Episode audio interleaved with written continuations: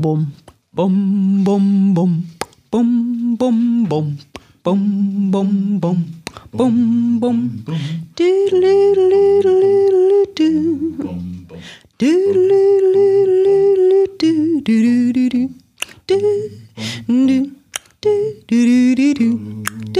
Welcome to the Good Energy Project with Lou Connor, a surprisingly hopeful and upbeat show about economics, climate change, and our future on planet Earth.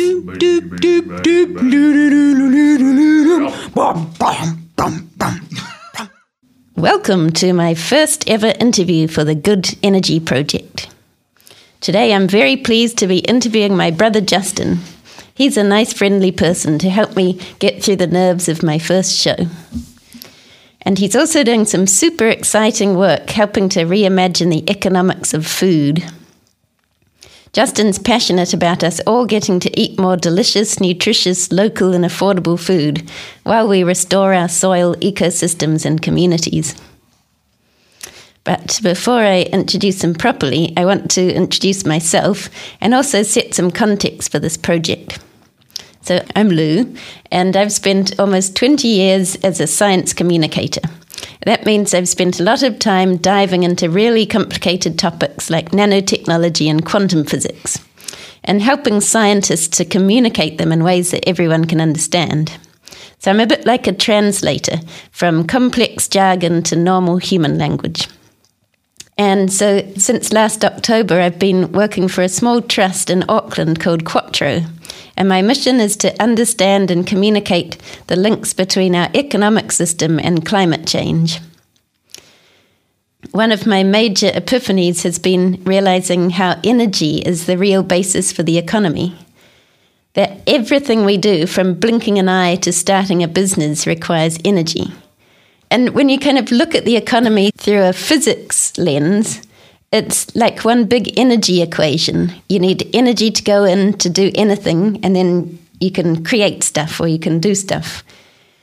And in the middle, it's super complicated, but the outside is really just energy in and then energy out. And so I've been thinking about my own life in terms of an energy equation, and it's been striking me how reliant we are on these massive systems, industrial systems, to make our life equations work. So I go to the supermarket to get my food, go to a bank to get money so that I can buy a house or something. It's sort of become clear to me that the economic system we have is not written into the fabric of the universe like the laws of gravity or like the speed of light. It's something that some guys came up with a few hundred years ago. And so we're not stuck in the system that we have. We have choice. And I think the first thing you need to, to make a choice is you need knowledge, you need to understand how it works. So this project for me is all about learning understanding how it works and then talking to people about how could we how can we shift things around so that we can actually put energy into what's important and in particular like the earth and each other our social relationships and and just to sort of grow that fabric of society again introducing my brother justin he's my older brother and we grew up in the hills of Pōneke, Wellington, in a family obsessed with philosophy. And we've taken quite different career paths, but share a love of getting to the root of issues. One of the things that has inspired me to ask Justin to be my first guest is his journey with money. We used to actually call Justin the managing director in our family. he was, um, I think, he said that as a young boy he was quite attracted to money, and and we had an uncle who was rich and he had big houses and big cars, and there was something about him that that appealed to Justin, and so Justin was sort of attracted to developing a career where he could make lots of money and and sort of living that life, and yet he's also been driven by something else. Um, maybe a curiosity and desire to be his best self. And so, what sort of I admire about Justin is he's made these enormous leaps in his career and life from being in, in the corporate world and to shifting his career quite majorly. He started studying product development at Massey University before going to the UK, where he earned lots of money as a project manager for banks and other businesses. And I was living with him in London when he had his first major career change and got into coaching and consulting. And that was kind of drawing on the superpower that he has for helping people get unstuck, mainly through asking really good questions. And so Justin then spent a number of years working for a consultancy called Second Road in Sydney and helping all kinds of businesses and not for profits to overcome their challenges and achieve their missions. About eight years ago or so, he had another, even more major career upheaval and gave up the corporate life altogether. He moved back home and started pursuing his passion for building regenerative local initiatives, especially involving food. And I know that now he's involved with two initiatives uh, around the Wellington region. Uh, one is called Seeds to Feeds, and that encourages local communities to grow their own food, make their own food, and um, and sort of host dinners and events where people come along and can celebrate that. And the other project that he's involved with quite a lot is called Vagabond Veg, and that is on a piece of land that Justin bought in um, Te Hupenui, is that Greytown? And and um, a bunch of friends have started a regenerative market garden there. And so I know that those are two things that are close to Justin's heart. So, welcome, Justin. Thank you. And thanks for being my first guest. Um, my first question is kind of going back to childhood, where I often like to start. I'm interested in where did you put your energy when you were a young child? What immersed you and what absorbed your energy? Hmm. Um, well, what comes to mind is exploring, um, exploring like physical terrain, um, especially sort of pretending to be a motorcycle and zooming all over the backyard. Mm. Uh, it was a very big backyard. Um, and um, uh, sort of so so journeying, um, traveling mm. from you know I'd spot a place on the other side of the, the hill and and zoom there. It was, the, it was kind of like the, the traverse of taking a journey, and then another thing that that was um, where I would get very absorbed was with the old Lego, and I'd um, all the things that I made with Lego uh, were transportation devices. Oh wow! Uh, like planes or boats or buses or whatever, but they were all passenger things. And even the forts that I'd build in the lounge, uh, the blanket forts, they were all spaceships. So they were all about going somewhere. There was always mm, a travel, mm. always a journey involved, and mm. it would be a journey to, and it'd be taking a bunch of people on a journey. Oh wow! Um, so that's that's yeah, that's where I, I, sunk a lot of my. That's where I got immersed. Mm, that's quite cool because I mean, the, the metaphor seems quite obvious with what you're keen on doing now. Yeah. yeah. Um, we'll go. We'll sort of touch on that later. But um, my next question is: Do you remember when you first became aware of money, and how did that affect you? uh, yeah, I do. I um, I became aware of money very early on, and I think your summary of our Uncle Digby was very good. Um, that uh, uh, and my my response, I, I adored. I, I was um, bes, sort of besotted by this, um, by his his wealth, um, and what was underneath that was power. Um, so I was obsessed with power as a as a as a child growing up. I was just very interested in people who had it, and I kind of wanted it too. Um, but I don't, yes, I, have never never been particularly good at getting hold of it. not not actually. Um, it's it's more more the facilitation of other people's powers that seems to have been my um, direction. But um, uh, yeah, I, I became aware of it very early on through material wealth, like I don't know, four, five, six, that sort of age. Mm. Um, but I, I and and then I started to earn it very early mm. by doing you know jobs for money. Mm. Um, scouts, the idea of getting money going around bob-a-jobbing, getting this money for doing work. And It did was that quite satisfying? Yeah, so it was a tremendous trick. You got these tokens that you could then go and spend on if you wanted to, you know, get stuff. And but I and, and early incidents of actually stealing. Um, Ah. I stole.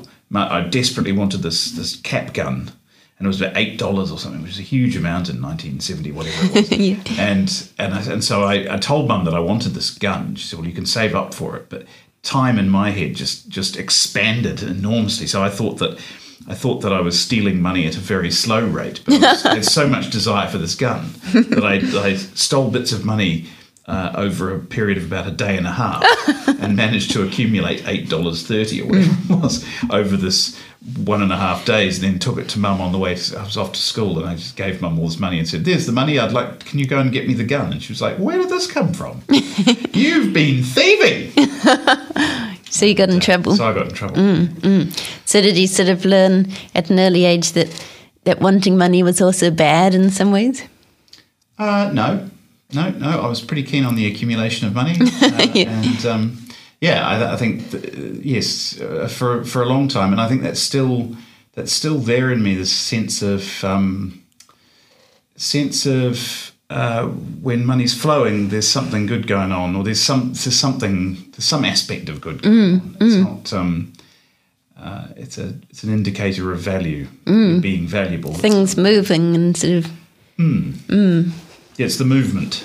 It's um, and it doesn't really matter so much the that that it would be money in exchange. It's more value being exchanged. That moving.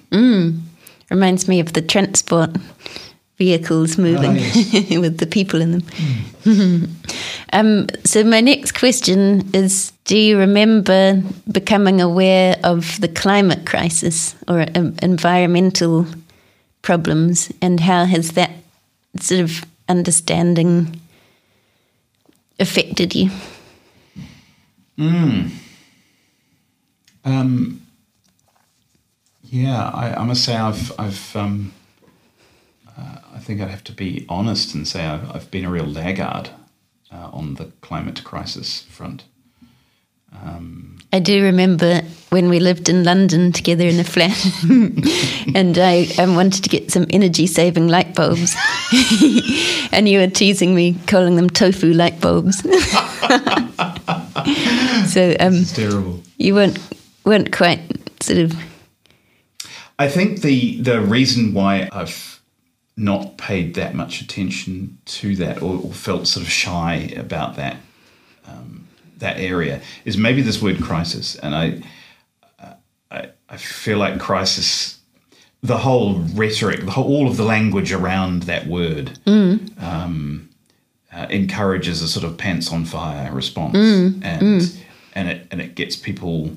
I feel like it, it gets the energy in people re- right up, um, and people get upset and angry, and it's all.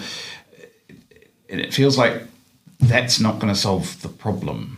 Living well in concert with the planet is going mm. to solve the mm. problem.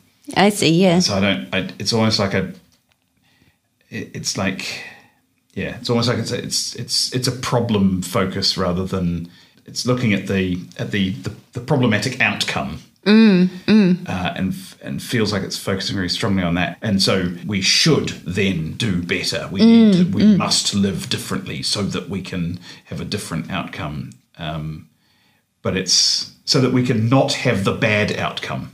And So it's fear, about- sort of fear based. yeah. Yeah. Um, and you know, whereas what what what's happening with Vagabond Veg, for example, and the project around that that I'm that I'm um, exploring is uh, is a system of food production which is um, effectively energy positive. So it's Yeah. it's not it's not you know that Could you tell us a little bit about Vagabond Veg? yeah sure.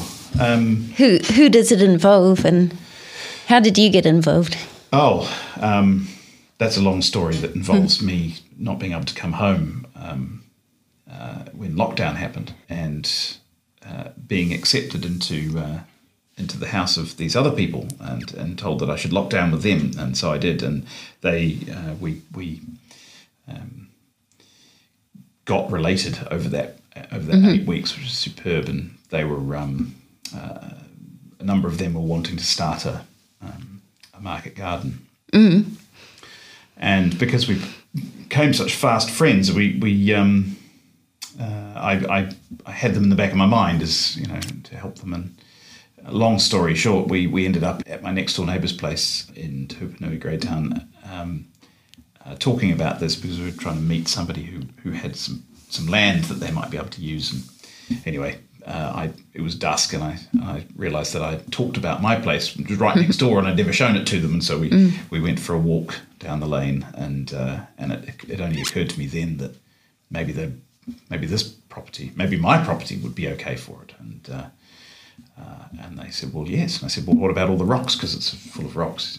Fields are full of rocks." Um, and they said, "Well, we'll take the rocks out."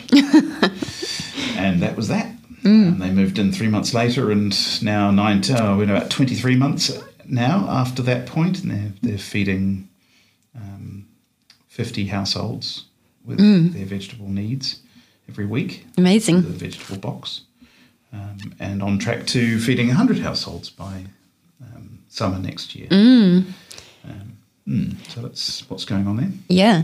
I was interested in what you had began to say about the energy equation of how um, vagabond veg works. Like how what what do they what goes in in terms of energy and what do they what does that enable them to produce? Yeah, so I mean, it's really contrasting um, small scale regenerative market gardening with large scale industrial vegetable farming, um, which um, I don't know, that at, at a very high level, um, approximately thirty percent of the of the um, uh, carbon emissions of a of your average industrial nation uh, comes from its food system. Okay. And that basically comes from three different places. About ten percent uh, of of that thirty percent, ten percent comes from the production of artificial fertilizers. Ten percent comes from uh, land use, uh, like tilling, uh, and ten percent comes from the use of fossil fuels in the supply chains. Okay, the yeah. and what have you. So if you if you have a local food producer, a, local, you know, a market garden that services a local area, Mm-hmm. um, then your product isn't having to go very far to get to to the mouths that it's eating. So, Mm. So that sort of cuts ten percent or that cuts that a, cuts. a portion of that. If you use compost as your input instead of artificial fertilizers, you mm. cut ten percent. Mm. If you have basically no supply chains, you cut out fossil fuels. That's another ten percent. And they're doing no what they call no-till um, gardening, so they're leaving the soil to to regenerate into mm. a living organism um, instead of being ploughed up every, and that that eliminates the other ten percent. So, well, maybe not eliminates it completely, but you've got a vast um, amount less carbon being um, burnt, Being emitted, Re- released, Released, yeah, yeah, um, and you're kind of absorbing some into the soil. and you're exor- absorbing some into the soil, and you're uh, producing vegetables which are much higher nutrient density, um, so they're healthier for people, and you're uh, regenerating local community as people kind of galvanize around this you know, this, this farm, and they come here and they bring their children and etc. So there's there's just a whole lot of benefits, but the energy one is is um, uh, yeah, energy is a core way of thinking about it. Yeah. Because I'm thinking if there's some disaster and we can't get hold of supplies from overseas or um, fossil fuels, then would Vagabond Veg still be able to keep going, kind of thing? Pretty much, yeah. Um, yeah, th- there's no internal combustion engines that are used on the on the property. Apart from they've got a van. I mean, you know, we're not we're not trying to be um, extreme about this. Um, of course, they've got a van. They need to take. They need to do a few deliveries, and people come and pick up their veg. Um, Sometimes in petrol powered cars. Um, we have a mower uh, that that eats petrol. Um, so it's not it's not like it's completely extreme, but it's it's uh, uh, on the whole, all their tools are are, um, are clever mechanical devices. Some of them using uh, battery powered. Um, you know, using battery drills and things to power Yeah, okay. harvesting devices. And Yeah. but it's yeah, it's essentially uh, Quite low energy. it's essentially very low energy. Yeah, And what about the kind of money equation? I mean, I should probably talk to them about that, but I just because it seems to me that it's quite hard to start a small scale farm and to survive. In terms of the money equation, what what needs to go in and what needs to go out? Mm. Oh, I mean, I can give you a basic overview without, mm. without sort of um, talking out of school. Mm. Um, there's a uh, there's there's a phase when you start a farm from a um, like like the vagabonds have done. There's you, you start with blank fields mm-hmm. which have been had sheep on them. Um, uh, you start with basically nothing, and you have to build the farm up before you can be operating it. Mm. But of course, what happens in reality is you is you start by building a few beds and getting them planted. And then you build as you're building more and more beds, you're planting more and more, and so you, production increases on a on a sort of a curve. Yeah. Um, so you go from zero production at the beginning to 100% production at the end of your build process. But that build process for them is probably going to be about two and a half years or three years. Okay. So they're up to 50 households now, they're, but, but that's only about half the production that they will be at in Mm. a year's time. So that first part of getting set up is quite. You need a lot of resources and energy to put in Yeah. to sort of get going. Yeah, you need you need startup capital. You need some, mm. you need some money to, mm. to, to be mm. able to uh, buy stuff like tunnel houses and irrigation, all the irrigation lines and pumps and um, you know they've needed to kit out the barn with a with, as as their what they call their wash pack, which is where they wash and pack. Yeah. Okay. Um, and uh, yeah, so there's a, there's a whole bunch of uh, infrastructure that that's just you know that's needed, and there was also also a bunch of work that was required to like take the rocks out and rem- remove get them removed and. Yeah, so there's a lot of there's all these setup costs, and uh, you could say roughly, I reckon, for a similar farm, if I was doing it in a way that would enable the farmer to be paid a living wage throughout that first three years of the build process, I'd say the the capital that you'd want to to to put in might be two to three hundred thousand for a right. farm like that. Yeah. Um, at the beginning, it just so happened they crowdfunded some of that themselves, and they put in a huge they- amount of work. they put in they, well they crowdfunded some of it. They put in uh, some of it themselves and then that that got roughly half of 300,000 ish and then uh, all the rest has been sweat equity. Um, so they've put in an enormous amount of work. So, but you know whether that's a sustainable model for new entrants that don't have the um, sheer determinism determination that, that these guys have had. um, Yeah. I don't know, but yeah, that's that's roughly the kind of. But once you're up and running, then the money equation. Hopefully, I mean, we're still, they're still, they're still proving that it's possible. Um, but it looks like it's on track to being able to, um, to pay them a, a you know a living wage um, for farming, for producing food for people So the, locally. the CSA model, the community supported agriculture, is like when um, the the people buying the veggie boxes basically pay for them to do their farming and to grow the veggies. So it sort of reduces the risk. Yeah, that's right. So that's an important um, that's an important part of the of the of the business model, you like, the way they the way they um, run their business. So. Uh, so yeah, so you, you it's it's completely different. If you haven't heard of CSAs, it's like prepare to get your mind blown open. it's a weird thing when we've lived in a world where where food comes from. If you're if you're having food at home, it comes from the supermarket in New Zealand, basically. Um, and and you go down there and you see all these prices on different vegetables and things, and you say, "Oh, broccoli, that's four dollars today. I'll, I'll buy one of those." Um, whereas the CSA model, the community supported agriculture, works in an entirely different way. It says, "Hey Lou, if you want me to feed you, um, uh, you can have this this vegetable box every week. You can have a big one or a small one, depending on you know um, How many people I have to people. feed? But but yeah, essentially you can um, you can buy a percentage of the harvest yeah, okay. Yeah. over a period of time, so six months or a year. And so you sign up and you say you say to me, well, I'm going to trust you to feed me, and feed me ideally feed me stuff that I quite like, and enough. Um, and so I'm going to I'm going to commit to you, farmer. And um, farmer says, "Well, that's that's great. My pledge to you is I'm going to try and find out as, as much about you as I can and what you like, and I'm going to try and grow it for you."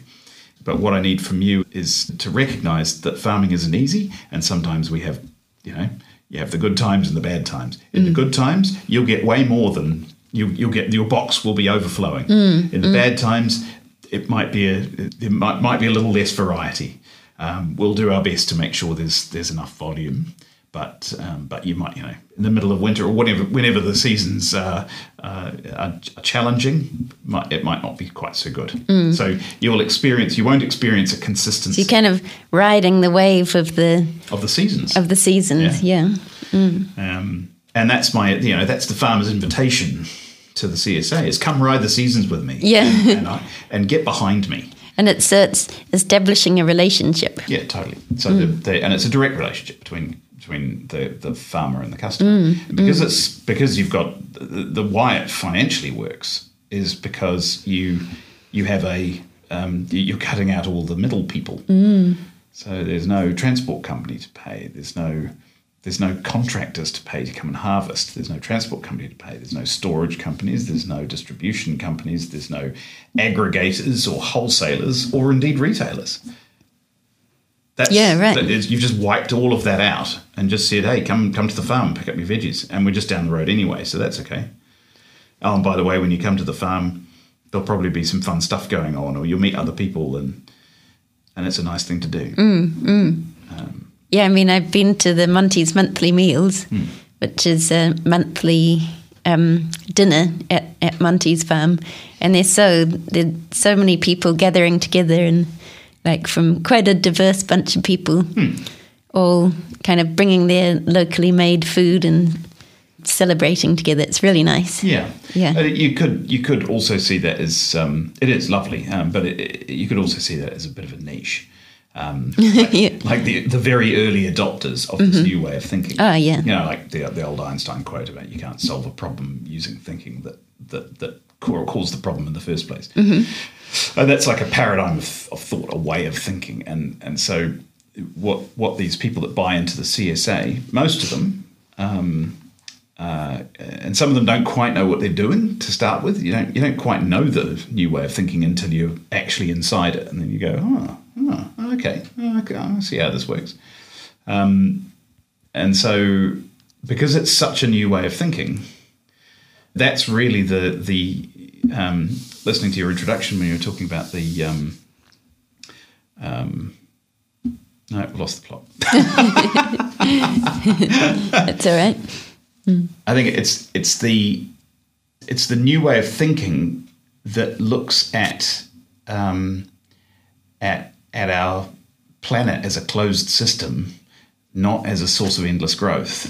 It's it's actually feeling that and and but doing not coming from a fear based like oh we're screwing it up and we, we need to fix it and wear hair shirts and stuff but but more like oh what's the what's the really cool alternative? What's how is that how is it really neat to be to be living in a kind of a way that's in harmony and in balance and and minimizing it, like in, fact, in fact regenerating? We yeah can we live in a way that makes it better?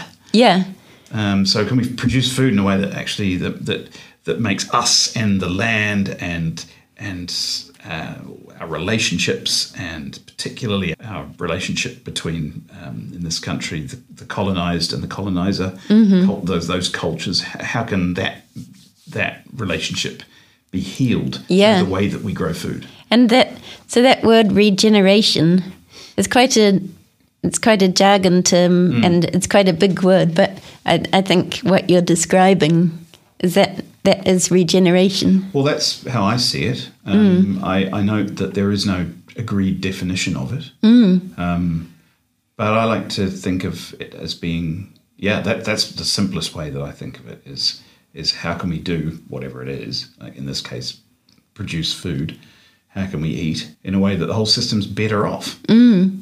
And I like what you're saying that that it's like you feel that different equation.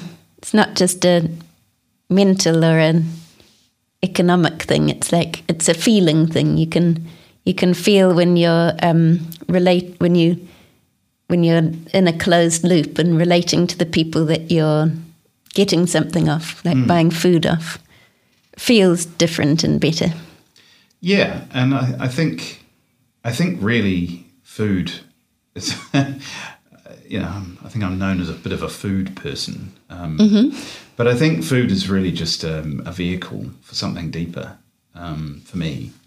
And the What's deep- that? Well, the deeper thing is is these kind of these relationships of goodwill. Mm. This sort of these these circles of goodwill where where they they they're like um, um, oh, I've lost the lost the metaphor. It's when down you get a downward spiral and you get an upward ah, spiral. yeah, it's like yeah. there's these these relationships that are like Like a uh, reinforcing, yes, Kind of positive rein- positively self-reinforcing. reinforcing. Mm. um, and and that's I mean. I, th- I think that's underneath it for me. Is mm. is like, can we just have more of that? Mm, mm. more of people moving away from this competitive sort of way of thinking, where where somebody else might get one over me, so I'm going to hmm. be protective. But uh, but, but that that runs on this on on this basic belief about what what human beings are, and it's like, do I believe my my general kind of disposition toward people in society is one of slight suspicion. My belief that's underlying that is that that they are competitors, And and they're competitors because they are like self-centered animals. Yeah, and one of the realizations I've had starting to learn about economics is that's actually set into our economic system that that it's based on the idea that humans are these competitive um, individuals with endless appetites. That we just want to hoard stuff and eat more. Yeah, yeah, endless, yes, exactly. Um, and um, who was it? Elinor Ostrom. Ostrom. Yeah, I was listening to a podcast the other day, and this guy, this guy was just saying, you know, well, tragedy of the commons. This this concept came up, and, and I was like, oh yes, I've heard of this before. And then I realised I have no idea what it actually means, and he explained it really nicely. It's just like if we try and own something together, um, ultimately it's going to degrade because you know.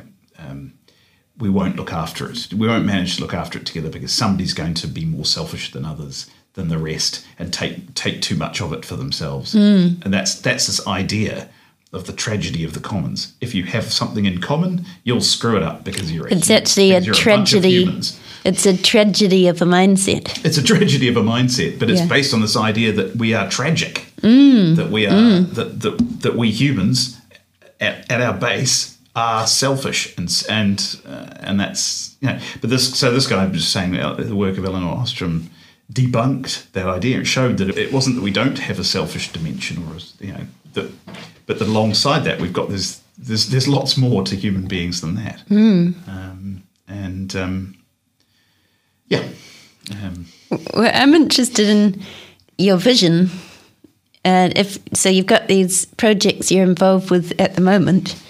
What would you like to see if that if they could expand or like yeah? What's your big vision if you have one? I just, um, I'm not wearing the T-shirt today, but um, the Vagabond Vege T-shirt on the back of it, it has this little slogan that somebody came up with, and and it's "Small farms feed the world," nice. and I really like that. Um, I think that that would be, yeah. Like somebody said to one of the vagabonds, somebody was sort of complaining at them and saying, "Oh, well, you know, you're only feed, you're only going to feed hundred people. How's that going to solve world hunger?"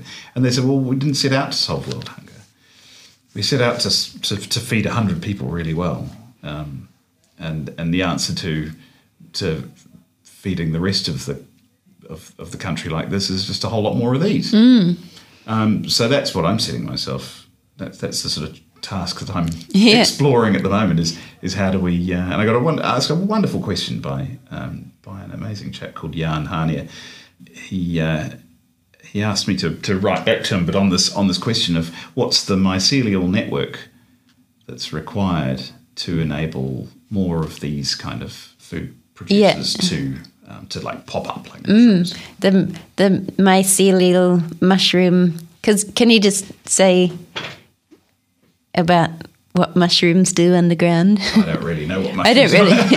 all, what I understand is that is that uh, all I know is they go everywhere. These tiny little networks, and they and they connect with all the trees and all the plants, and they're kind of like communicating and passing nutrients and amazing kind of enabler of life. Yes, that's my understanding too. I wouldn't add anything to that. but you know, like the so so what's the yeah? It's like what's what's what's the environment that's got to be um, created um, uh, in order that um, in order that more the, of the- these- the conditions are um, propitious for these for more of these little mushrooms to pop up. Yeah. Um, and what did you say? An answer. Oh well, the, the, there's there's four pieces to that. Um, there's uh, I don't know to what level you want me to go into it. Probably Well- quite quite quite surface level. Well, yeah, give us a summary of those four things. Okay, so um, if you if you place a new farmer, a new potential farmer, uh, like the vagabonds were two years ago, if you place them, uh, you just picture them in your mind, and then you say, well, what do you need? Um, what do you need to, to, to get up to the end of that build? And to, so you're you're independently running and operating. Um, first thing is you need uh, you need some land. You need land, and, and you, you're going to pour a lot of love into that land, and you're going to regenerate the soil so it's got one of those, you know, it's got this mycelium going on, and it's, Yeah. you know, so that takes a lot of work and love and eff- energy and effort. You don't want that torn away from you. You by- need security you need of land. Mm. security, long-term security of land. Um, at the moment, basically, land's in private ownership, um, Mm. uh, and um, and so so you want a benevolent, a benevolent landlord um, that whose purpose is to support this kind of thing. So that equals some some form of non-profit land trust. So that's the first um, element Yep. in the mycelial network. Um, uh, is, is some kind of land trust. The second one is um, uh, we talked before about infrastructure and the need for need for startup capital. Um, so the current financial institutions will potentially lend you money, but it'll cost you a lot. It'll cost you a lot, and they won't really help you grow the thing.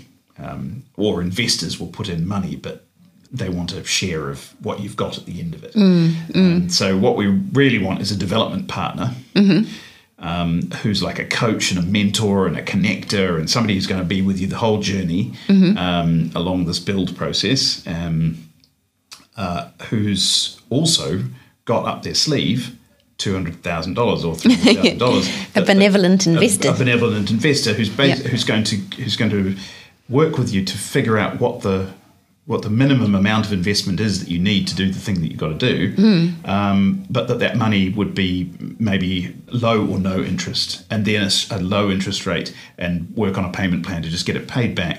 So there's no equity involved. Nobody owns. Nobody else owns the farm, and so you get to you, you come out the end having your own farm and having paid back the loan. Yeah, right. Um, So that's that's that's the development partner with with with finance. I'd call, call it mentoring with money. Okay. And then the third bit is that um, whilst Vagabond Vege are doing really well on their own, and they've they've got their own CSA system, they're feeding 50 households and da da da. And we reckon they're around about, on average, 10 to 20% cheaper than the supermarkets. Wow. Um, which And that's for cool. kind of organic, That's for like spray free kind of. super organic, regenerative, best produce ever. Um, so yeah, so that so that's that's good. Um, but when you actually really look at the situation, that's that will still they'll still only really be able to get pay, pay themselves a, li- a living wage or a little bit above or whatever it is. It's not really enough to start sort of saving for retirement or or like Take holidays. take holidays and this sort of thing. So, so really, it needs you know you, you'd want them to be earning a bit more. Um, and so I asked them what's what's the, the biggest what's the what's the best the biggest goodest next efficiency step Yep. so that you can make more money and spend less time. Uh-huh. And the, the, they just said, well, cooperative. We need to be part of a cooperative. Right. What's that? And so I started to learn about, a bit more Yeah. about cooperatives. So essentially, cooperating with, with instead of competing with with other local food producers, um, developing a, a cooperative organisation where you all, um, based on on what's going to be the most useful things to do together to save each other time. And there's a whole stack of things from equipment, buying equipment together. Okay, yeah. You, you don't need it all the time, so you just mm. like like a lawnmower. for Yeah, okay. You know, like just just get one. Go around and mow everybody's lawns. Mm. Just get one. Um, so that that sort of thing. So you, enormous savings by So it's an efficiency of scale, but it's done across different farms. Yeah. And then mm. you also could can aggregate produce. So there's, there's a crowd in the states that are that are doing what they call a full diet. Oh, wow. So Okay. that, that's that includes uh, in this case meat and, and dairy and Yeah. eggs and you know, So you get your whole. You get- diet delivered to your house. yeah yeah It's different. it's, amazing. different. It's yeah. Mm. very different. Um, So yeah, so that that's um, that's it's this cooperative Mm. that um, uh, that would be another the third Mm. aspect. Mm-hmm. There's the fourth one, but the third one is cooperative, and that's and that would be. It's not only in terms of so you you get things like cooperative buying power. So you Mm-hmm. buy all of you together, you become a bigger buyer of Mm. things like seeds and compost. So you Uh-huh. get cheaper rates. Mm, Um, and you can also uh, that's on the supply side, and then on the customer side, you can um, you can coordinate to uh, to do a single CSA across a, a multiple farms, and that means that you, as a farmer you get to specialize and do the things that you're really Ah, passionate okay. about, Yeah. um, whilst retaining or even growing the amount of variety that customers can get. Mm, So that's neat as well. Like So you start to get more choice as a customer as Yeah. well. yeah, exactly. Mm. Um, so, so yeah, there's a stack of reasons why Mm. a cooperative is the the third. And what third- is number four? part. Number four is gets a bit spooky. It, it's um, Spooky. yeah, yeah. The first three are kind of like really Practical. sort of practical, obvious things. Um, the the fourth thing I haven't really worked it out yet. It's something to do with um, uh, it's something to do with um, this different way of thinking, and it's actually a, a cultural change that you, you you shift from this this this competitive paradigm into this sort of cooperative one. Mm. Um, It's a bit sort of like a different whole philosophy or mindset or That's right. Yeah. spirituality mm. almost. Yeah, and and it's quite a practical spirituality, but it is, mm. but it's it's sort of like where you're coming from or where you're seeing from, and uh, in the so the way I've just the way I was thinking about it the other day, and I don't know if this is right or not, but way I was thinking about it was was within the capitalist paradigm where things are only recognised as valuable if you can trade them, if they can be given a monetary value. What I'm hmm. noticing, what I've noticed over the last twenty years or so, is problems like climate change and water quality have become so in our faces Yeah. that we've we've been forced the system's been forced to to actually try and value them hmm. and therefore hmm. put a monetary value on these things and so you get carbon trading scheme emission trading schemes and and, and To kind of like tack-ons yeah to the trying- to the capitalist system that we have. Yeah. It's trying to sort of um, force the capitalist system to value things in, in, in the way that it understands how to value things, which is a monetary value. Um, but the problem, uh, which is um, um, honourable kind of intent to, to do that, but again with the Einstein thing, I think my sense is that that if you if you try and do that, what you risk is that is that people will try and achieve the the monetary Outcome, like- uh, try to achieve the outcome by doing the very least. because the because the aim is money. The aim is not um, to heal the earth or to Right. solve the actual problem. Yeah, exactly. And so, so it becomes uh, you hear of tick box exercises, mm, and it all mm. becomes it, it all just feels clunky because it's because you've got the spirit of the system is moving in one direction, and all of this is kind of moving perpendicular to it, and it mm, doesn't. It sort of feels, yeah. Um, and so whereas you know, vagabond vege, they, they would just never even dream of putting like artificial fertilizers on their farm. They just wouldn't. Even if it came, you know, really hard times, they'd, they'd prefer to basically chuck it in than than do that to the soil. Um, they just won't, you know. It's it's like because they're invested in the spirit of this of this sort of regenerative paradigm. That's where they come from when when problems come up. They don't come from this maximizing private wealth um, kind of place. They come from how can we look after the whole, and that's Yeah. and that's that's the the shift, um, which is not necessarily very uh, easy to notice where you're subject to the old. Uh, Well, and, that's- and what the new looks like in terms of yeah. That's something I've been exploring is just how I haven't even noticed how our system works because it's so it's been everywhere my whole life that it's just like the wallpaper or like like we're fish swimming in the water and we have no idea what the water is.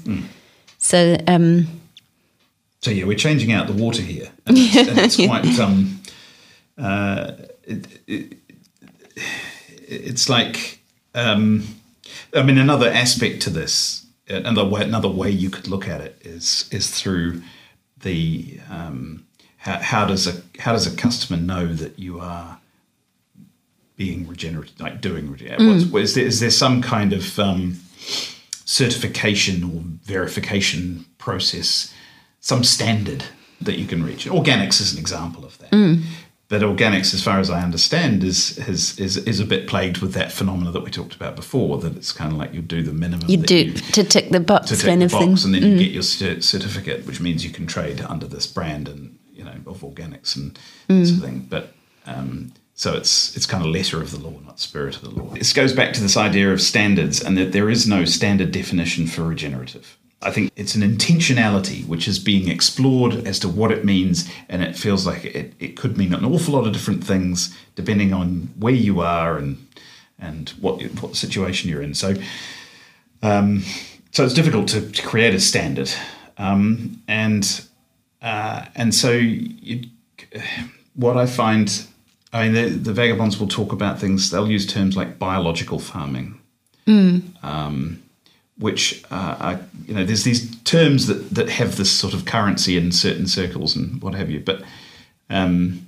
where's the place where you go to commune around and learn from each other and talk about not just the practices but the principles underneath those and, and and the relationship between principle and practice? Um, so what's what's the context for that? Um, you know i think for a long time like church was the context for a similar it was a similar context. Like so what's the what's the equivalent um, uh, where we go and hear about some principles and maybe talk about how we practice them and and uh, and probably have some some good solid kind of debates about things and where, where uh, you know con- where do we go to evolve and practice and learn about this new culture and I don't know what the answer is to that. I'm quite, Yeah. you know, quite, Yeah. quite curious. We maybe create a uh, turn the woolshed into some kind of regeneration church. Um, but Yeah. it, it- not so much that. I mean, what, where we've where where we've actually gone is uh, well, we just um, feel enormously privileged to have been invited into the uh, Hua Parakore um, verification process.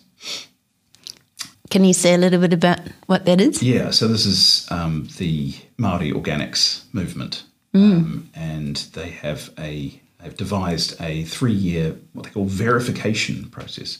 So.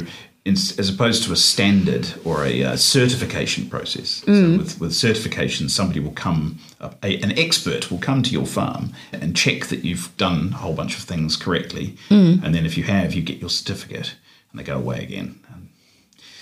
Um, whereas the the verification process um, is one where your peers come to your farm Ah, on, okay. a, on a semi regular basis, and you go for a you go for a walk and you have a and you you talk you show them what's going on and you talk about it, and then they ask questions and they say, well, what's happening over there? And you say, well, and all of that is based on a set of principles which relate to Atua. Uh, So it's it's um, founded in Maori spirituality. Those principles then come through Come into, through into practical application, but not in a way that is um, rigid. Mm. In a way that is that where the where there's a a huge amount of freedom to think about what they mean Mm. in, in your place, and then to be able to talk to your peers about that, and then and you know get challenged by all means. know. Yeah, and I imagine it develops relationships again between the farmers. Oh, totally. Yes. Yeah. It means Sort of community div- of. I'm um, growing that. I'm thinking of the mycelial network Mm. again, sort of strengthening that. Yeah, yeah. So that's that's a dimension that we're that's a that's a mechanism that we or a community and a mechanism that we have um, that we're Sort just taking part in. to be Ah, taking yeah. part in. And personally, I find it. I find every time I'm in the company of those people, these peers, and hearing and in, in the conversation in the wānanga, I'm I. I, I just I feel deepened and uplifted. I feel mm. inspired and also mm. grounded mm. and encouraged, but in a very deep way. And, and so so yes, that's that's the form that, that we're choosing to um, to to as a, as a vehicle to carry us in, in in this kind of the learning of the of of this new mindset. mindset. Yeah, yeah. So my last question or set of questions is about what do you need? What are you up against? And what do you need? Great question. Thank you for asking it. I, I um, one thing to note about farmers who are building a farm is they're quite busy. Building and operating ones keeps you busy enough, Uh, and building it at the same time as operating it means you're extremely busy. So time and energy is one thing. Then there is there's the skills and the inclination, as well as the time and energy, to actually get involved with designing and prototyping all those mycelial elements. Mm. So land Yeah. trusts and I mean, vagabonds haven't got time to think about land, or they can think about them while they're planting. I mean, but to actually to actually get into the thick of, of creating a land trust and raising funds to buy land and get you know find ways to get land into it, designing a cooperative and prototyping the processes and you know, like getting that to work. Um, uh, and the other one.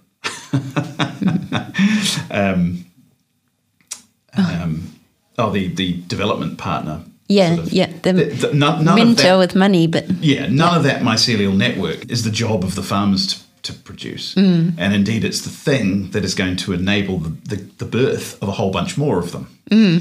So that needs all those all that work needs to be done. that's a huge chunk of work. It's a big chunk of work, but it's a very exciting chunk. yeah, of work. yeah, yeah. Um, and yeah, so so that's what I'm looking at is like um, I'm sort of listening to these guys and, and hearing this is what we need, and then I'm looking around going, I wonder who wonder who's interested in this happening. I wonder who's interested in this new paradigm of food, um, this new food paradigm coming about. It's not just going to magically come about. We need to really design it, and by design, I mean s- start coming up with ideas and s- pilot them, try them, prototype them, build on mm, them, mm. throw stuff away, tr- start again. Like mm. it's a whole process, and it involves multiple stakeholders: the farmers themselves, the suppliers, all these people who are going to buy into CSA boxes instead of going to the supermarket yeah. there's a lot of people involved, and so it's really quite a big design project to take on. Um, but yeah, so what I'm up against, I guess, is just um, is just really how to uh, how to find people or funding bodies, I guess. And I don't know whether they're government or private sector or philanthropic sector in some way, shape, or form.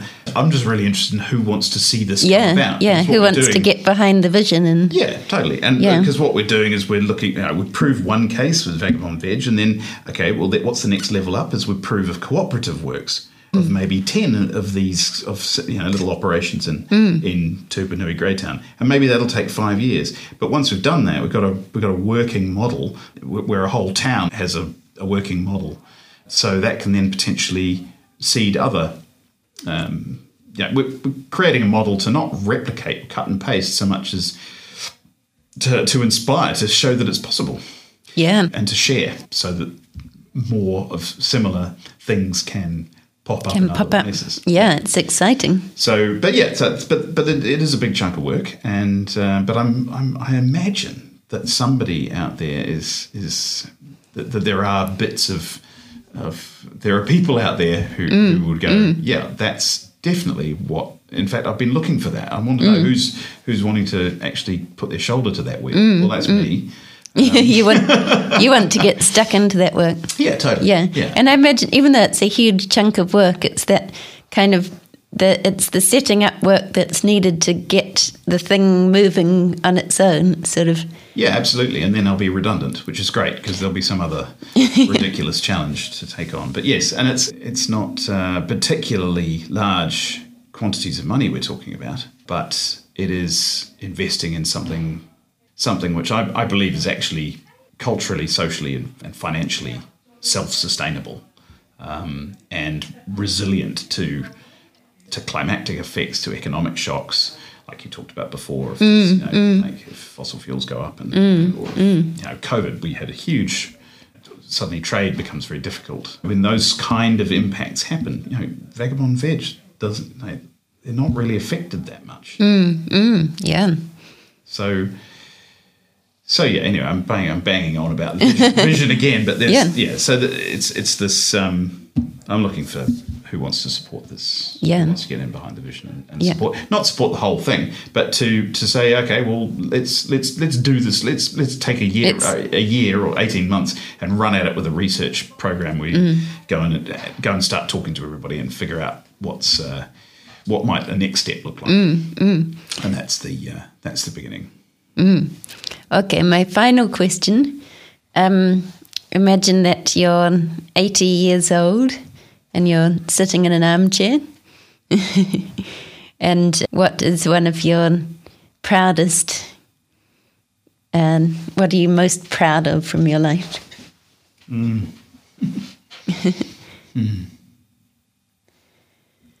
um, uh, that I just see around me the goodwill flowing. Um, that I just that I and it and, and it can flow in. It doesn't have to. It's not some sort of utopic vision. It's normal life, but it's approached knowing that other that where people are knowing that the people around them are for them and um, yeah, it's not an overly friendly like kind of Lions um, sitting purring in your lap kind of thing.